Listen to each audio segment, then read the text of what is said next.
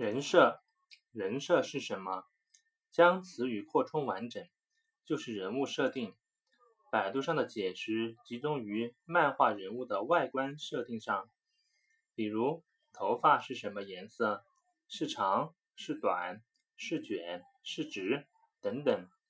但现在我们通常所讨论的人设，却并不是这么的狭义。比如，我们谈论一个演员的人设。可能是其在剧中角色的具体设定，也有可能是他在剧外的行为规范。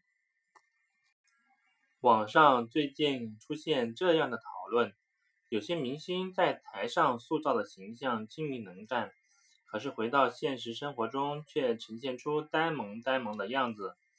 比如有位男星在影视剧中是那么的善于推理，能掐会算，显得学识特别渊博。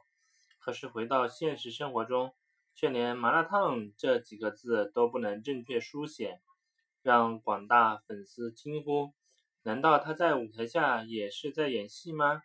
呆萌就是他在舞台下的人设吗？其实这样的例子还有很多，许多明星确实戏里戏外差别很大，有些甚至判若两人。之所以会出现这样的形象，大部分原因是这些明星在荧幕中刻画的人物形象太深入人心，以致大家认为舞台上的那个他才是真正的他，而不愿意接受现实生活中那个实实在在的他。